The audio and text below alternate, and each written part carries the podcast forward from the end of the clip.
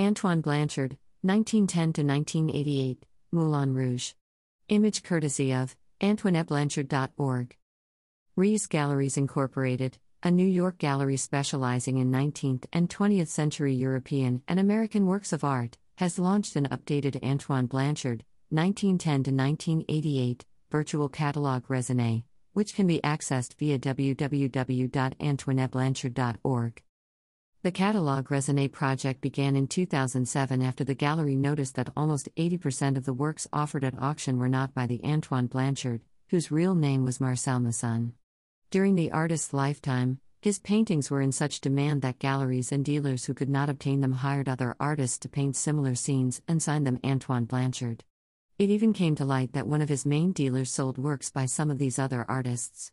Rehs Galleries felt it was time for someone to clean up the market. Blanchard, Marcel Masson, was the eldest of three children. His father was a carver who managed a small carpentry and furniture shop.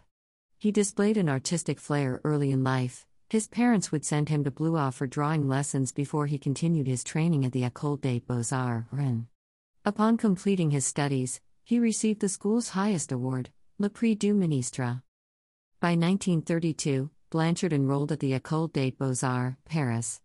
It was there he developed a love for the city and its street life. But shortly after, life began to get in the way of his art. In 1939, he was called up for military service after World War II broke out. Although he returned to painting for a brief period after the war, in 1944, his father passed away, and he was compelled to return home to run the family business. Blanchard eventually gave his brother control of the company and returned to Paris in 1948, nearly a decade after leaving. Contemporary life had changed, and he longed for the bygone days. He began researching the Belle Epoque period and collected images of Paris during the 1890s. These images would inspire his original paintings, often working on them for days or months before completion. Mrs. Paul Lard comments in her book Antoine Blanchard, His Life is Work, PGS 73 and 77, that he has always spent much time on his work. This explains why his production has always been rather limited, unlike the hurried and multiple proliferations of some modern artists. Delicate touches of luminous and shimmering tones produce a marvelous impression of harmony, brightness, and light.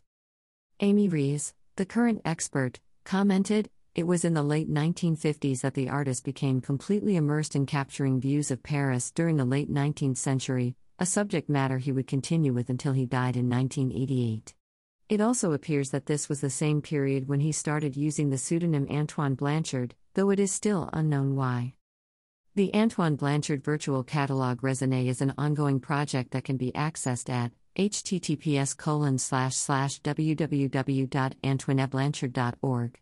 Anyone with additional information about the artist's life or work should contact the gallery through the Blanchard website or by calling Amy Rehs at 212 355 5710. About Rehs Galleries Incorporated. Rehs Galleries Incorporated is, along with its principals, considered one of the world's leading dealers of 19th and early 20th century European paintings and is currently involved in the catalog raisonné research projects for Daniel Ridgway Knight, Julien Dupre, Emile Munier, and Antoine Blanchard. Howard Rehs was a past president of the Fine Art Dealers Association, is currently on the board of the Antiques Council, and has been a member of the Internal Revenue Service's Art Advisory Panel since 2008. Antoine Blanchard, 1910 to 1988, Marché aux Fleurs, Madeleine. Image courtesy of AntoineBlanchard.org. Source Rehs Galleries Incorporated, New York City, PR Newswire.